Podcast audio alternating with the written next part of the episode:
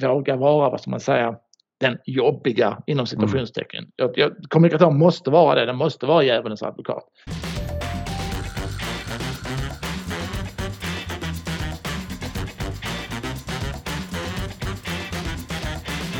Den här podcasten är ett samarbete med Resumé.se, Sveriges ledande branschmedia för alla som arbetar inom media och kommunikation. Gå in på Resumé.se för att ta del av senaste nytt från dessa branscher. Yes, då rullar vi igen här. Dags för eh, årets sista avsnitt av kommunikation med Svensson och Mattisson. Ehm, och jag vet Linus, när du och jag satt oss ner och skulle försöka summera och sammanfatta 2021 här ur ett eh, kommunikationsperspektiv ju som ju den här podden handlar om. Så, så såg vi ju rätt så tydligt att den röda tråden rätt mycket kring avsnitten som vi har publicerat det här året har ju handlat väldigt, varit väldigt mycket diskussioner som eh, kan liksom sorteras in under det här som rör liksom kommunikatörens roll, eh, förväntningar och så vidare på kommunikatören men också en väldigt allt mer, vad ska man säga, otydlig roll eh, i kombination med såklart mm. ett snabbt föränderligt digitalt medielandskap men också en pandemi som vi alla känner till som har skyndat på den här utvecklingen också kring kring kommunikatören och där kommunikatören också verkligen har hamnat väldigt mycket i, i blickfånget här under pandemin eftersom att så mycket har under pandemin handlat om just information och kommunikation. Och bristen på den också i många fall. Ja, minst sagt. Minst sagt. Det har verkligen varit en röd, röd tråd här under året när vi har poddat. Där vi har snackat om mycket om, om kommunikatörens roll i, i eh, ja, vad, vad, rollen ska vara hos en kommunikatör helt enkelt. Och även när vi har kört mycket, kommer du ihåg när vi körde Clubhouse också Anders? Mm. då, var det, då var det många samtal om kommunikatörens roll också. Men oavsett, eh, intressant. Och då kom det ju en väldigt, väldigt läglig rapport här nu alldeles nyligen. Eh, i slutet av november från fackförbundet DIK. Tror till och med var början på december om jag ska vara petig här. Ja, början, början på december till och med. Okej, okej. Men ja. det är Peter Kessler. och eh, ja, vad säger du Anders, tycker du? Nej, men vi ska börja med att säga kanske då att Ja, men DIK, ehm, eh, det, de har mejlat ut den här rapporten då till sina knappt 6000 medlemmar som arbetar inom mm. kommunikationsbranschen och det är ju ganska så många medlemmar då inom, inom den här branschen. Eh, men de har då brutit ut eh, svaren här för de vill ju få fram nu här för folk som arbetar med kommunikation i offentlig sektor. Och då visar, har man ju då fått svar eh, totalt av 873 personer vilket då är en svarsfrekvens på 38 procent. Och det 38 procent är ju inte liksom dåligt per definition som svarsfrekvens när det gäller enkäter. Sen ska man ju alltid liksom komma ihåg att återigen, det, här, det, är, det är svårigheter med enkäter också ju. Mm. Man ska ju inte ta dem för en 100% i sanning. Det vill ju jag gärna liksom bara skicka in en brasklapp. Det kan ju vara så att de 38 procenten som svarar, många av dem är väldigt högt motiverade att svara på den här enkäten just för att de upplever att deras situation inte är bra medan de som upplever att allt liksom är frid och fröjd eh, så inte är lika motiverade. Det är, ju, det är ju alltid en utmaning med, med så, kallade kvantitativa undersökningar. Eh, mm. Hur mm. motiverad man är på att svara på undersökningar eller undersökningar överlag. Ja, absolut. Men det är utmaning. via, via jobbet eller man får hem eller vad som helst. Så, men jag bara flika in också DIK, vad det står för helt enkelt. Det står för dokumentation, information och kultur. Det är ett, och ett svenskt fackbund som organiserar akademiker inom kultur och kommunikationsbranschen. Mm. Ja, ja vad, vad, och vad, vad säger de här siffrorna Anders? Då? Ja, de säger väl det som de ehm, fokuserar ju mycket på eh, i, i undersökningen.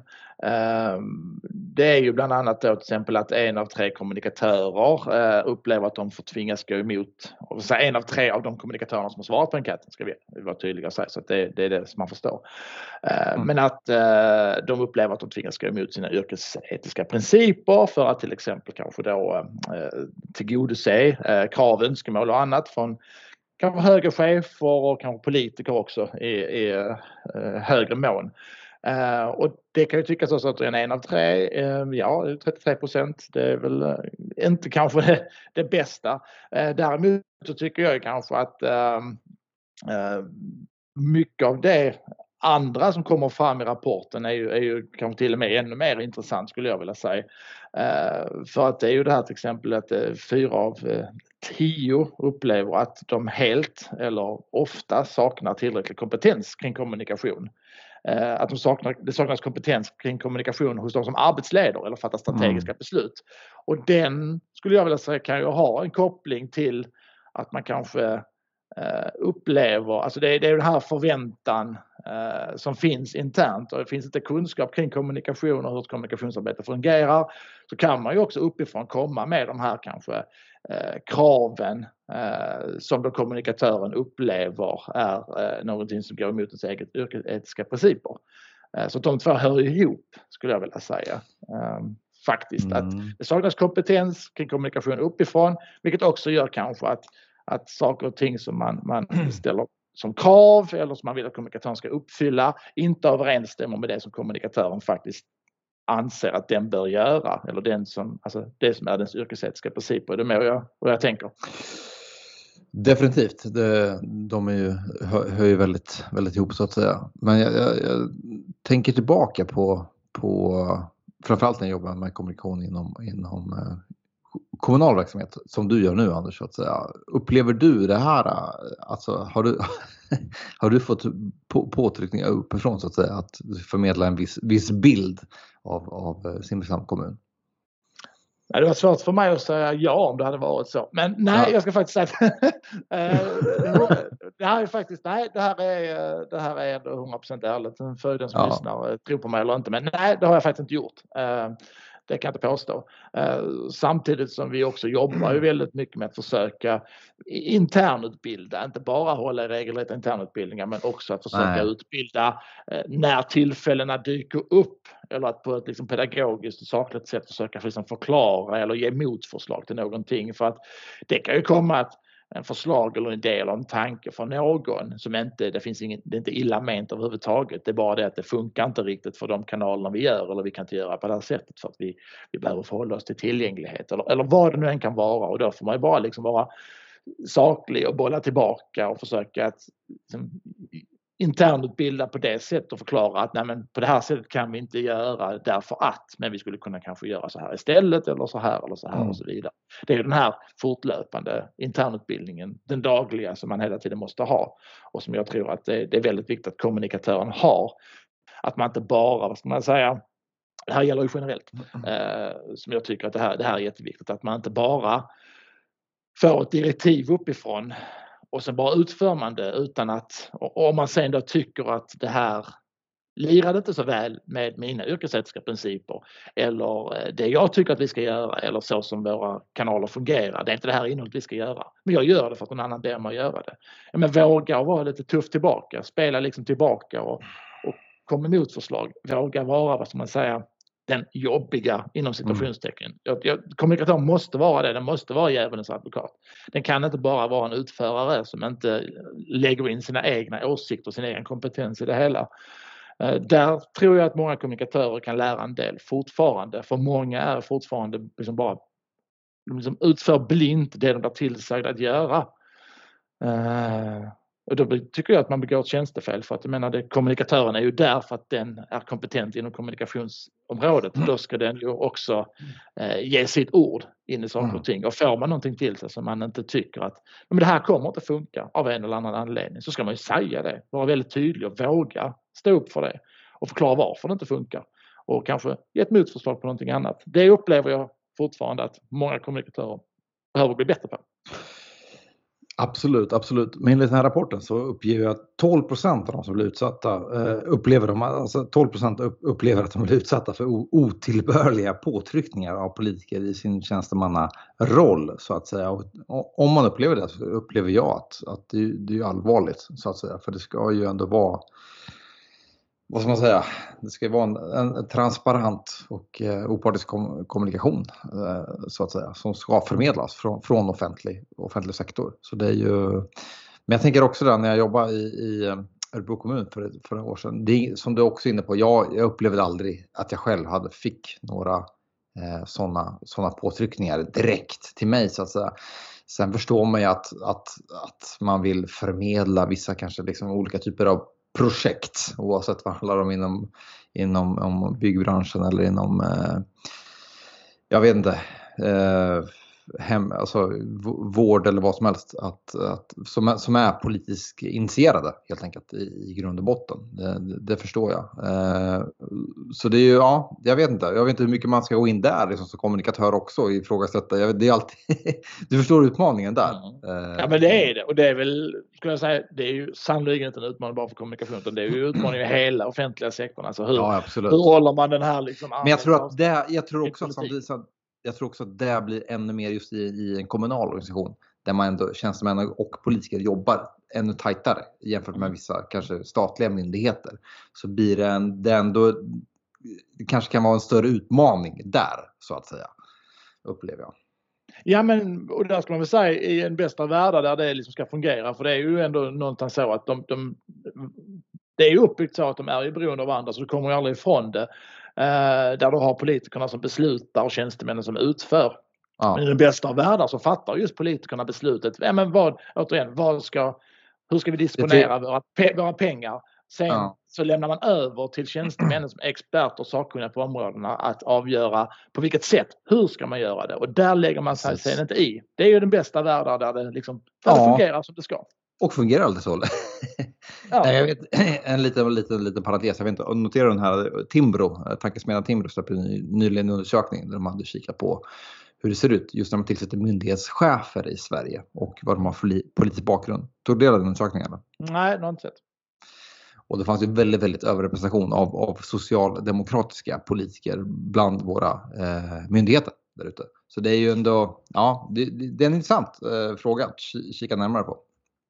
Ja det är det. Och det är en, en, en stor fråga är det absolut ju. Uh, men i, i, slutändan så vad ska man säga om vi ska koka ner det här till rapporten så ja, ja det, och det här har vi pratat om ofta ju. Uh, vikten alltså, alltså problematiken kring då. Alltså jag menar och det här snackade vi också om när vi körde livepodd på Publicum här i oktober. Vi pratade om exakt de här sakerna, alltså just det här med att ja men visst om du har en kommunikationsavdelning med en kommunikationschef som har kommunikationskompetens och kommunikationsbakgrund och erfarenhet och har jobbat liksom operativt eh, med hantverket kan det och sen liksom gått och blivit chef och håller med de strategiska trådarna. Ja, då har du inte det problemet någonstans för då har du ju en nära chef som, som mycket väl förstår din situation och din vardag och, och, och hur kommunikationsarbetet ska bedrivas. Problemet är att det ser inte ut så överallt hela tiden. Utan att eh, många kommunikatörer idag och inte sällan på eh, mindre eller till och med mellanstora kommuner eh, arbetsleds ju inte av någon som egentligen är per definition är kommunikatör utan det är i regel en annan chef som har ansvar för massa olika områden där kommunikation är ett mm. av flera områden. Och det är där jag menar att problemet uppstår och det är ju det som jag tror också lyser igenom i den här rapporten då, just det här nästan fyra av tio upplever att det helt eller ofta saknas tillräcklig kompetens kring kommunikation hos de som arbetsledare och fattar strategiska beslut rörande arbetet. Och fatta strategiska beslut rörande arbetet, ja men det kan ju gå så högt upp som att politiker också tar beslut ju om hur kommunikationsarbetet ska bedrivas och så vidare. Saknas det också kommunikationskompetens där så genomsyrar det och sipprar ner hela vägen. Och det är det här som vi har pekat på tidigare också. Det är en av de viktigaste grejerna att den, de som är som arbetsleder kommunikatörerna måste ja. ha någon form av kompetens kring kommunikation för att det här ska kunna bli bra. Men eh, det är också en mognadsprocess för kommunikatör är också ett relativt nytt yrke, eller det mm. var ju tidigare säga, informatör. Men ja. kommunikatör liknar inte alls... Nicke Docka, informatör. Ja, ja men den, den var ju mer en, en utförare som bara utför ja. saker och ting. Sen är, det ju, sen är det också som jag, som jag belyser, som belyser också ibland i livepodden, det handlar också om, om vad är det typ av organisation också och storleken på organisation. Hur mycket man kan, kan organisera sig, eh, så att säga, hur många personer eh, som är involverade i, i kommunikationen. Och ja, de personerna uppåt så att säga, vad, vad, vad de har för bakgrund. Och, eh, det är, jag, tror, jag tror också en viktig aspekt att, att, att väga in och belysa i det, i det här sammanhanget. Mm, mm. Nej, men det, för det, det här med kompetensen handlar inte bara om det här liksom arbetsledning och så vidare. Det gör ju också att de som fattar beslut kring tillsättande av tjänster och vad kommunikatörerna ska göra har svårt att identifiera och förstå eh, vad det är för typer av kompetenser som man ska ha och vilken mm. betydelsen av de här kompetenserna inom kommunikationsområdet. Och då får man ju också återigen den här, vad ska man säga, eh, universalgeniet som, som man tror eftersom man inte har kompetens inom området och förstår liksom vad varje moment av de här grejerna faktiskt kräver så lägger man liksom allting som rör kommunikation på en kommunikatör. Och då upplever ju kommunikatörerna sig väldigt otillräckliga helt plötsligt. Så det är ju helt omöjligt. Det har vi sagt flera gånger tidigare under året. Vi sa det igen. Det är helt omöjligt att liksom vara eh, spjutspetsfena på, på hemsida, på tillgänglighet, ja. på strategi, för, vad ska man säga, content, skapa contentmallar, göra content-innehåll, publicera. Hållbarhet. Hållbarhet, sköta TikTok, Facebook, Youtube, Snapchat. Alltså det, det funkar ju inte och däremellan så ska man vara någon form av IT-person också som ska kunna svara på lite IT-frågor.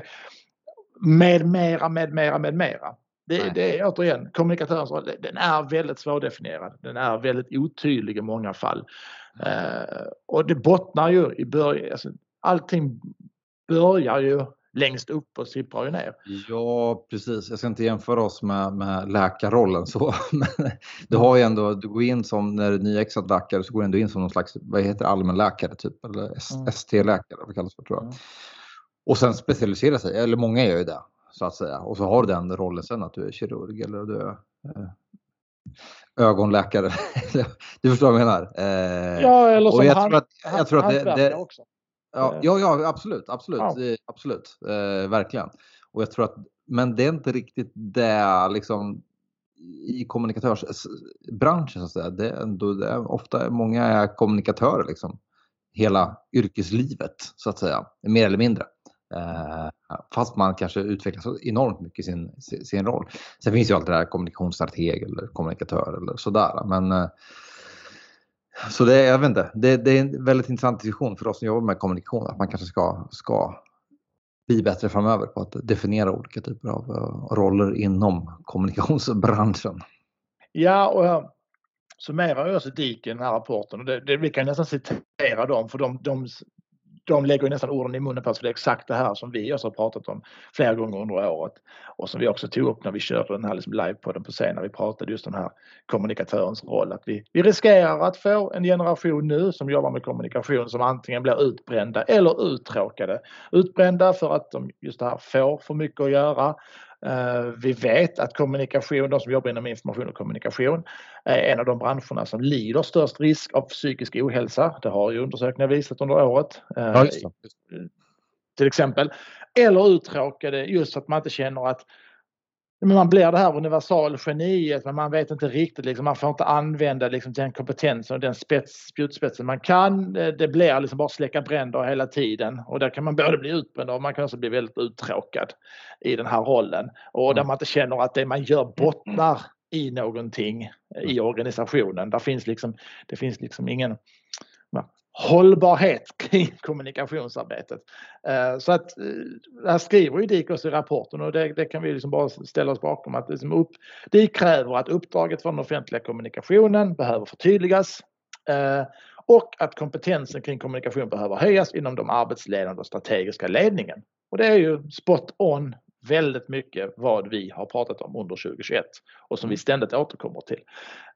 Just för att, som vi sa innan också, att det sker väldigt mycket nu. Eh, kommunikation, liksom, kommunikatörens roll sker, skedde det redan mycket inom, innan pandemin eftersom vi har sånt snabbt och rörligt medielandskap. Ställer nya krav på kommunikatören och coronan har liksom bara varit en extra skjuts som gör att det här går ännu fortare och också för att kommunikation och information har hamnat ja. rätt mycket i blickfånget eftersom att ja. har varit så. Eh, men fortfarande så, ja, man har inte riktigt kanske förstått ut och det här tar väl kanske lite tid också. Det vet man ju också att det, teknik springer ju utklassar ju kulturen till exempel när det, när det handlar så tekniken är ju, är ju äh, miljoner steg före och kulturen laggar efter. Den kommer efter. Det, det vet man ju alla att det är svårast att förändra i en, i en organisation eller kring ett sätt att jobba. Det är ju, det är ju liksom kulturen som, som finns på en arbetsplats till exempel. Det, så är det ju. Det, det, därför det finns det här myntade och lite slitna uttrycket ju att uh, culture eats strategy for breakfast. Det är ju en anledning det finns. Ja, Nej, men superintressant. Och ja, alltså, vi kommer ju återkomma till den här frågan. Men jag, jag kikar lite på rapporten här också. En annan intressant fråga eh, för oss som tidigare journalister. Det är att de belyser ju också relationen just mellan kommunikatörer och journalister. Och där kan man ju se att överlag av de som har svarat eh, här så 65 procent eh, upplever att det är en god relation så att säga. Däremot kikar man lite kikar man lite på hur man upplever att man blivit eh, feltolkad eller felciterad så upplever 32 procent att man blivit det under senaste, senaste åren. Så att säga. Så det, det tycker det var en lite intressant, intressant aspekt. Har också kikat på den här delen i, i rapporten? Annars? Ja, och den är på intet sätt förvånande och det, den vittnar ju också om såklart eh, det här konsekvenserna av allt färre och där, där har vi ju egentligen samma problematik kanske som, som kommunikatörerna. Att det är allt, eh, det, nu blir kommunikatörerna fler men, men de, de, ska liksom, de, de förväntas behärska så otroligt många områden. Detsamma gäller ju liksom journalisterna, däremot blir de ju färre. Men just det här en, en journalist idag förväntas kunna allting och göra allting. Den här mm. specialistjournalisten som är väldigt påläst och, och mm. väldigt förankrad i, vissa typer av ämnen finns ju nästan inte längre i alla fall. Ja, det finns kanske på de större tidningarna i Sverige men, men inte på så här, lokaltidningar. Utan där är det väldigt generalister. Nej, precis. Ja, verkligen. Och det, är, det, är, ja. ett, det är ett demokratiproblem. De kanske lokaltidningar tidigare haft Alltså kanske inte special, jo men jo, mer eller mindre vissa som kanske liksom har grävt i det kommunala mm. diariet. Så mm. att säga. Och att, att eh, nu inte längre finns de som har den möjligheten. Och att man mest baserar sin journalistik på någon slags pressmeddelande journalistik. Att man rewritar. Eh, så det, det är ett demokratiproblem eh, i, i sig. Ja men det är ju det är ju konsekvenser just det här att färre journalister ska, ska göra än mer idag. Och det vittnar ju också ett par stycken om här om i rapporten till exempel att det, det finns, man upplever mm. att kommunikatörer. Press, pressade journalister.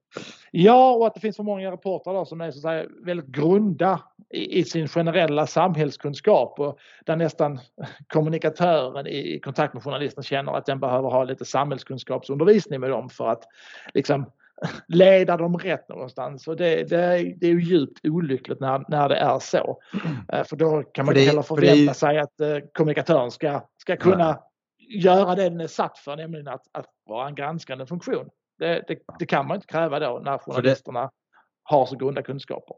Nej, precis. Och det är intressant också frågan liksom, om man upplever att informationen som lämnas ut till journalister presenteras på ett korrekt sätt. Mm. Då har 76 procent svarat ja. och där, där kan man ju också liksom, kanske, där skulle vara intressant att grotta ner sig ännu mer så att säga. Eh, om man haft en ännu mer alltså större journalistkår så är ännu mer ifrågasättande. Då hade ju jag misstänker, nu killgissning här, att siffran hade varit, eh, varit lägre. Så att säga. Mm, mm. Ja men absolut, så är det alla gånger.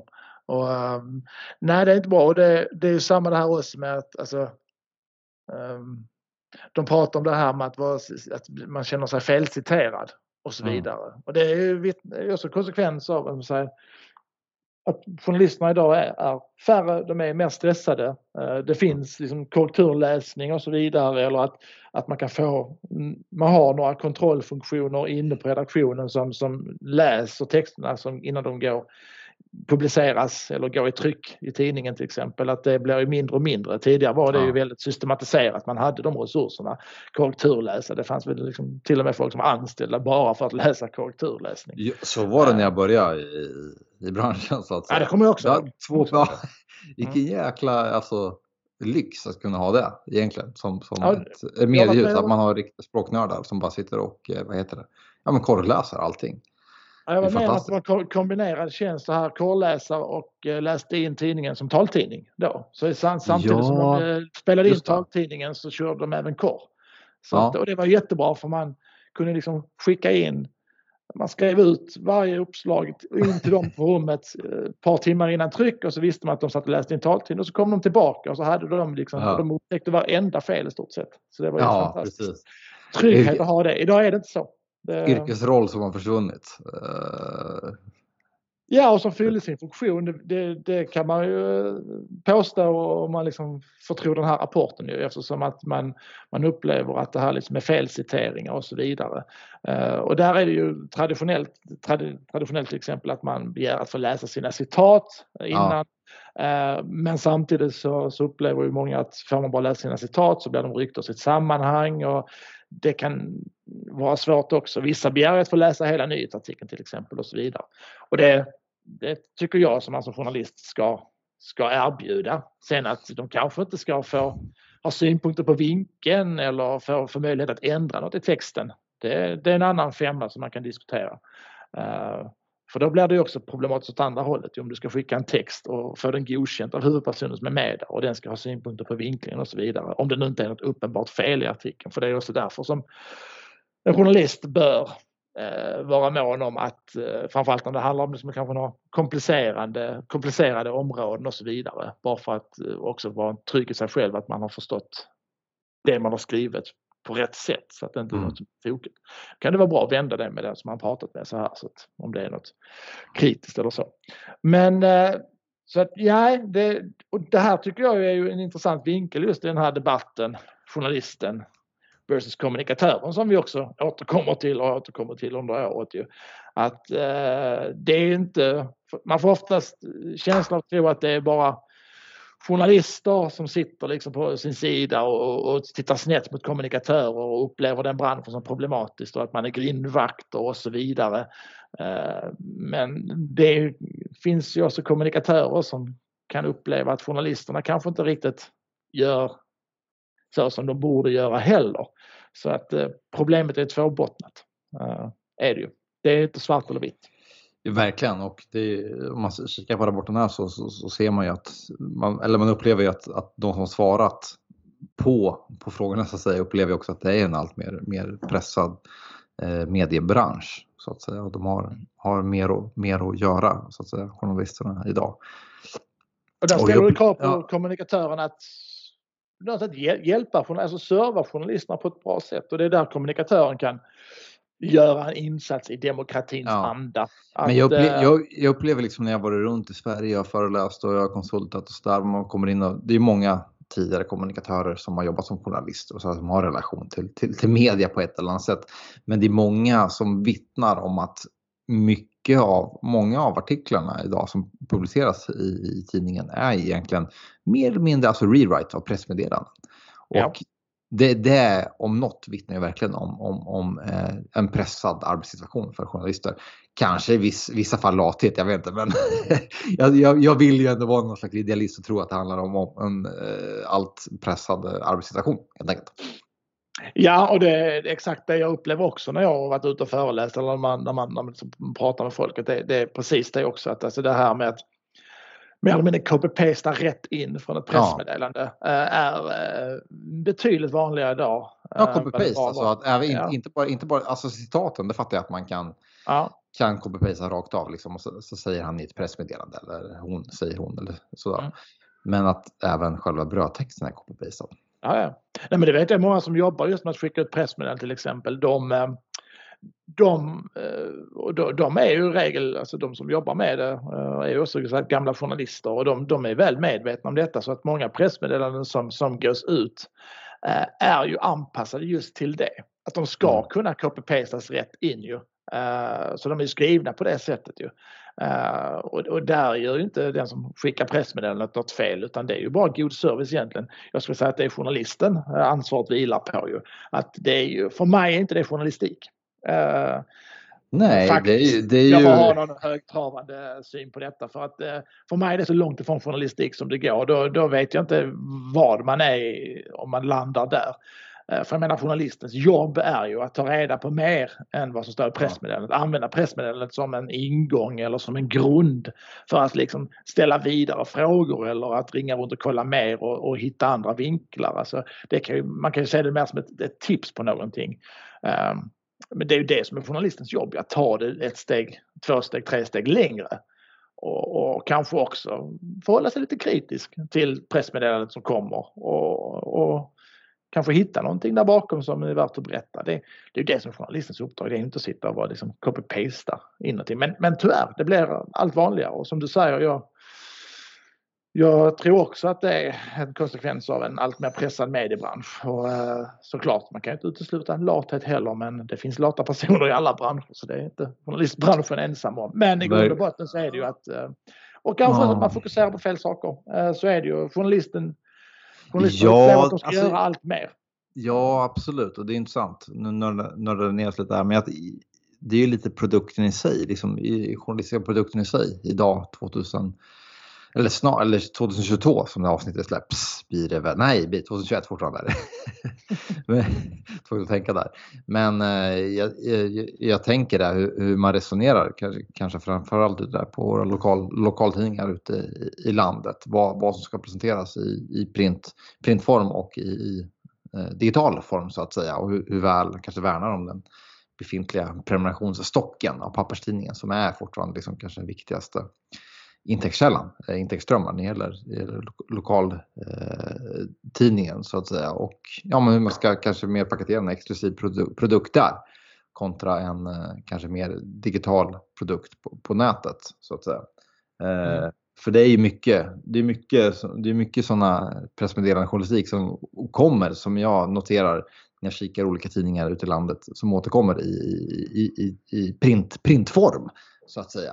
Och där, ja, det, men det är ju som sagt, det är ju lättare sagt än gjort. Eh, det är många, alltså, men jag tänker så här, vi snackar om prenumerations snittålder på, på, på de som prenumererar på tidningen är ju ganska hög och de, eh, de vill väl, de kanske inte läser digitala, digitala nyheter i samma utsträckning och då vill man ändå ha de här eh, kanske mer snabba, snabba puckarna så att säga. Men det är ju, ja, som sagt, det jag vill komma till, det vore intressant att prata med någon, någon typ av nyhetschef ute, ute i landet, hur man resonerar kring, kring produkten helt enkelt. Ja, och det är ju verkligen en tiotussekunders fråga. Men, men eh, ska jag liksom försöka att eh, snabbt sammanfatta läget där så är det ju att men så här, räckviddsaffären blir ju allt mindre relevant. Uh, den är ju på väg att, att dö och det kommer att vara prenumerationsaffären som, som kommer bära eh, framförallt lokaltidningarna. Så där handlar det om att göra innehåll som attraherar nya prenumeranter. Och hur gör du det? Ja, du måste ju vara väldigt exklusiv. Du måste ha ett innehåll som du inte kan få någon annanstans. För idag har vi ett hav, ett, ett gigantiskt brus som vi aldrig kan överskåda kring information. Den finns där överallt. Jag menar, alla har rätt till en smartphone idag och det innebär att du per definition har rätt till information. Du kan snabbt och enkelt ta reda, ta reda på saker, orientera dig i världen och så vidare genom att bara använda din smartphone. Så då måste ju liksom, journalistiken måste ju hitta sin relevans i det här nya medlemskapet. Och det handlar ju om att erbjuda liksom just det här som ingen annan kan göra. Och där tycker jag att eh, man ska gå in och lyssna på våra så tidigare avsnitt här som vi hade med Jan Helin. Som, där han bland annat pratar just om det här att, att trenden eh, som han ser och som jag håller fullständigt med honom också är ju att den här liksom generalisten som journalister idag är, är ju liksom inte framtiden utan framtiden är specialisten. Eh, den här ja. journalisten som är liksom har en brunnsdjup ocean av kunskaper, insikter, initierade källor och så vidare. Du, du, kan liksom bara få de här initierade grejerna från den journalisten.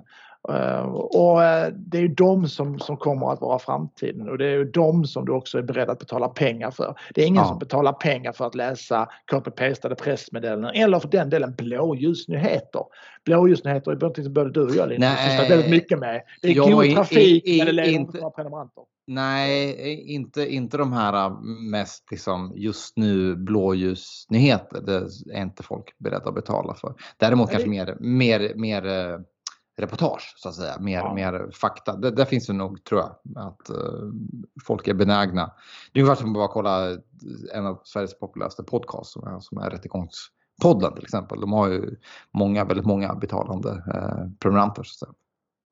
Ja men det är ju, vad ska man säga, återigen det, det är den här lite mer ja, journalistiken som faktiskt tar tid, tro det eller ej, i denna tiden. Men det är faktiskt den, det är en journalist som är genomarbetad, som, ja. som, som, som är, har kvalitet, som är kvalitetsjournalistik. Det är det du är beredd att betala för idag. Återigen, blåljusnyheter, ja, det, det, det är god trafik, det är sköna klick, men klicken blir allt mindre värt eftersom räckviddsaffären äh, är på väg att dö. Och, och, har dött på sina ställen också. Utan det är prenumerationsaffären. Då är det en annan typ av journalistik som måste till. Och den omsvängningen eh, ha vissa i branschen sett och förstått men jag tror precis som allting annat så, så kommer det tyvärr ta tid. Risken är att det tar för lång tid och att tiden hinner springa ifrån. Eh, så att man hamnar på efterkälken och kanske inte finns längre. Det är det ja, som är faran. Ja, precis, precis. Nej, jag tror att om jag skulle gå till någon slags sån utvecklingsroll i, i mediebranschen nu i lokal, lokalpressen, då skulle jag försöka vara mer, eh, verkligen satsa på en, på en exklusiv eh, print, printprodukt helt enkelt. Så man eh, så ger, något, ger något extra och förmedla det också. Det här är en, det här är en exklusiv produkt som ni får, får i, i, i handen. Det här är inte bara en, en copy-paste från vår, från vår webbsida. Så för att, uh, ja, ja, vi ska, specialiserade, special, specialist, liksom, specialiserade journalister. Ja, med, liksom, det, det, Precis. Så, ja. Men ja, lite nördigt här, men jag tycker det är en jätteintressant diskussion. Och det är ju det är som sagt, det är också som, som vi är inne på, det handlar ju om, det är en demokratifråga helt enkelt också. Eh, hur, eh, vad vi vill ha för journalistik som förmedlas. Så inte mediebranschen bara blir nickedockor åt, åt företag och myndigheter och organisationer på, på olika sätt. Genom att rewrita pressmeddelanden rakt av. Ja, det påverkar kommunikationsbranschen också. Så att de, de, ja. de, de, de går eh, bredvid varandra, dock i, i liksom två olika universum. Men, men på något sätt så, så går de ändå parallellt med varandra i, i det här medielandskapet. Uh, om än på olika sidor. Men uh, de behöver, behöver varandra. Så är det absolut. Ja, men superintressant rapport och ja, vi rekommenderar att, att ni som är intresserade av, av, av, av kommunikation och men även liksom relationen till, till journalister som ni säkert har på ett eller annat sätt, gå in och kika på den här rapporten och det kan ni läsa på dik.se. Vi lägger en länk i beskrivningen också till ja, rapporten. Absolut. Jag bjuder på. Ja, något annat Anders som, eh, som du vill eh, förmedla? Vi var inne lite på, på kommunikatörers psykiska ohälsa. Eh, för det kom ju också en, en var, var en rapport som kom här nyligen. Ja, men det var väl någon som presenterade här, men det var väl, det visade sig att det var väl siffror från 2019 och där visade det sig att kommunikatören låg i nummer ett. Det var ju den här. Ja, men jag, jag kan, även om siffrorna är från 2019 så kan jag tycka det är intressant ändå. För det är ju mer ett inom situationstecken normalläge. Även om, mm. även om det kanske nu kommer bli normalläge som befinner oss nu så att säga. Men eh, jag tycker det är intressant att de var ju, siffrorna var från 2019 men att de kom, kom nu hade sammanställt det. Och det vittnar ju om att eh, tydligen så är vi, vi, vi, vi kommunikatörer ligger eh, nummer ett där. Äh, men och då är vi, är vi psykiskt bräckliga Anders eller? Det kanske vi är. Jag vet inte. Vi kanske är, eh, är så. Men eh, nej, jag tror ändå att det hänger ihop med lite grann det vi har pratat om tidigare också. Alltså återigen det här vad som säger, eh, allt mer vad som säger, det, det, det, är många områden. Kommunikations, liksom kommunikation är så otroligt brett och, och är väldigt svårdefinierat om du inte definierar det väldigt tydligt vad det är du vill fokusera på så är det ju liksom en ocean av områden som du kan hugga tag i. Och, och den här otydligheten eh, är ju inte liksom bra. Det, den gör ju att en kommunikatör lätt kan, kan, kan springa på allting och jobba ihjäl sig. Men i slutändan så har den kanske inte åstadkommit så speciellt mycket eftersom den har gjort fel saker. För att det finns ingen uppifrån som vet vad man ska använda kommunikatören till. Så att eh, den liksom cocktailen eh, är ju som upplagd för att eh, psykisk ohälsa och utbrändhet och så vidare. Så att jag mm. tycker inte att det, det är ett dugg förvånande. Däremot så är det såklart väldigt alarmerande. Det, ja. det är det. Så att det, det här är viktiga grejer. Absolut, absolut. Vi ska förtydliga där att undersökningen kommer från eh, tidningen kollega.se som är en medlemstidning från fackförbundet Unionen som jag har förstått det. Eh, och det är intressant att se vilka som andra, och som sagt eh, nummer ett så är ju eh, Eh, information, folk som jobbar inom information och kommunikation, 41 procent, så det är ganska mycket. Eh, och sen nummer två på listan är folk som jobbar inom juridik, ekonomi och vetenskap och stödtjänster. Trea utbildning och försäkringsbolag, fyra vård och omsorg och fem personliga och kulturella tjänster. Vad det nu innebär. Blev lite osäker Men eh, ja, lite, lite förtydligande bara. Mm. Nej, vi får väl få återkomma till det här tyvärr under 2022 för uh, det, jag, jag, tror inte att, uh, jag, jag, hoppas ju att uh, utvecklingen ska ska gå åt rätt håll här nu och att vi, vi får en ännu större förtydligande kring kommunikatörens ja, roll, vad kommunikatören ska göra. Jag tror även om, som vi var inne på, även om det var liksom de här siffrorna, även om det var påtagligt, blir extra påtagligt nu under, under pandemin så tror jag att de här siffrorna 2019, det är inte jättelänge sedan så. Det var ju ändå liksom ett, går att applicera på det här väldigt komplext kommunikationslandskap och otydlighet uppifrån i, i, i organisationen. Eh, även, även då så att säga. Mm.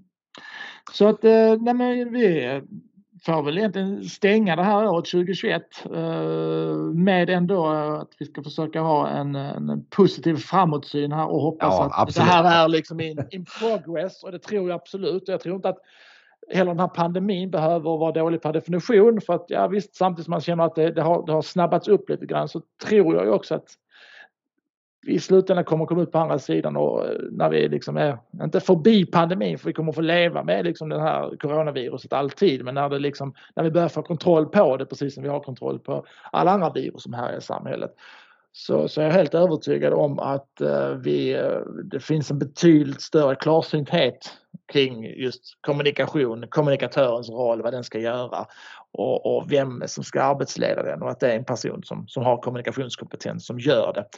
Eh, oavsett egentligen hur organisationen ser ut. Eh, för att uh, menar, kommunikation är ju sånt, vad ska man säga, det genomsyrar ju. Eh, samtidigt som det är väldigt abstrakt och svårt att ta på så är det någonting som finns där hela tiden och som måste fungera för att det, det visar ju också forskning att en, en, en, kommunikativ organisation är betydligt eh, produktivare, anställer mer bättre, levererar bättre. Alltså det, det är bra för alla att ha en kommunikativ organisation där både den externa och interna kommunikationen fungerar.